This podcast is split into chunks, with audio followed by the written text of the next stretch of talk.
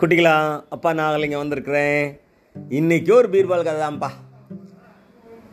பீர்பாலும் அக்பர் மகாராஜாவும் அப்படியே மெல்ல வாக்கிங் போயிட்டுருக்காங்கப்பா. போகிற வழியில் மகாராஜா கேட்குறார் பீர்பால்கிட்ட.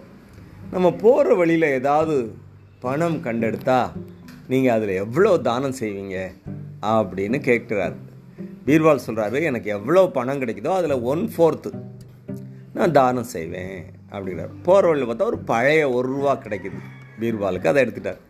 இதில் எவ்வளோ தானம் பண்ணுவீங்க? அப்படின்னு மகாராஜா கேட்குறாரு அதுக்கு பீர்பால் சொல்கிறாரு இல்லை இது ஒரு ரூபாயில் கால் ரூபா நான் தானம் பண்ணணும். ஆனால் ஆண்டவனே அதை எடுத்துட்டு முக்கால் ரூபா மதிப்பு இருக்கிற பழைய ஒரு ரூபாய் தான் எனக்கு கொடுத்துருக்காரு. அதனால் இதில் நான் தானம் செய்ய தேவையில்லை அப்படின்னு பீர்பால் சொல்கிறாருப்பா பீர்பாலோட புத்திசாலித்தனத்தை பார்த்து அக்பர் நடராஜா வியந்து பாராட்டுறாரு. இன்னொரு நாள் இன்னொரு கதையோட அப்போ அவங்கள வந்து சந்திக்கிறேன். அதுவரை நன்றி வணக்கம்.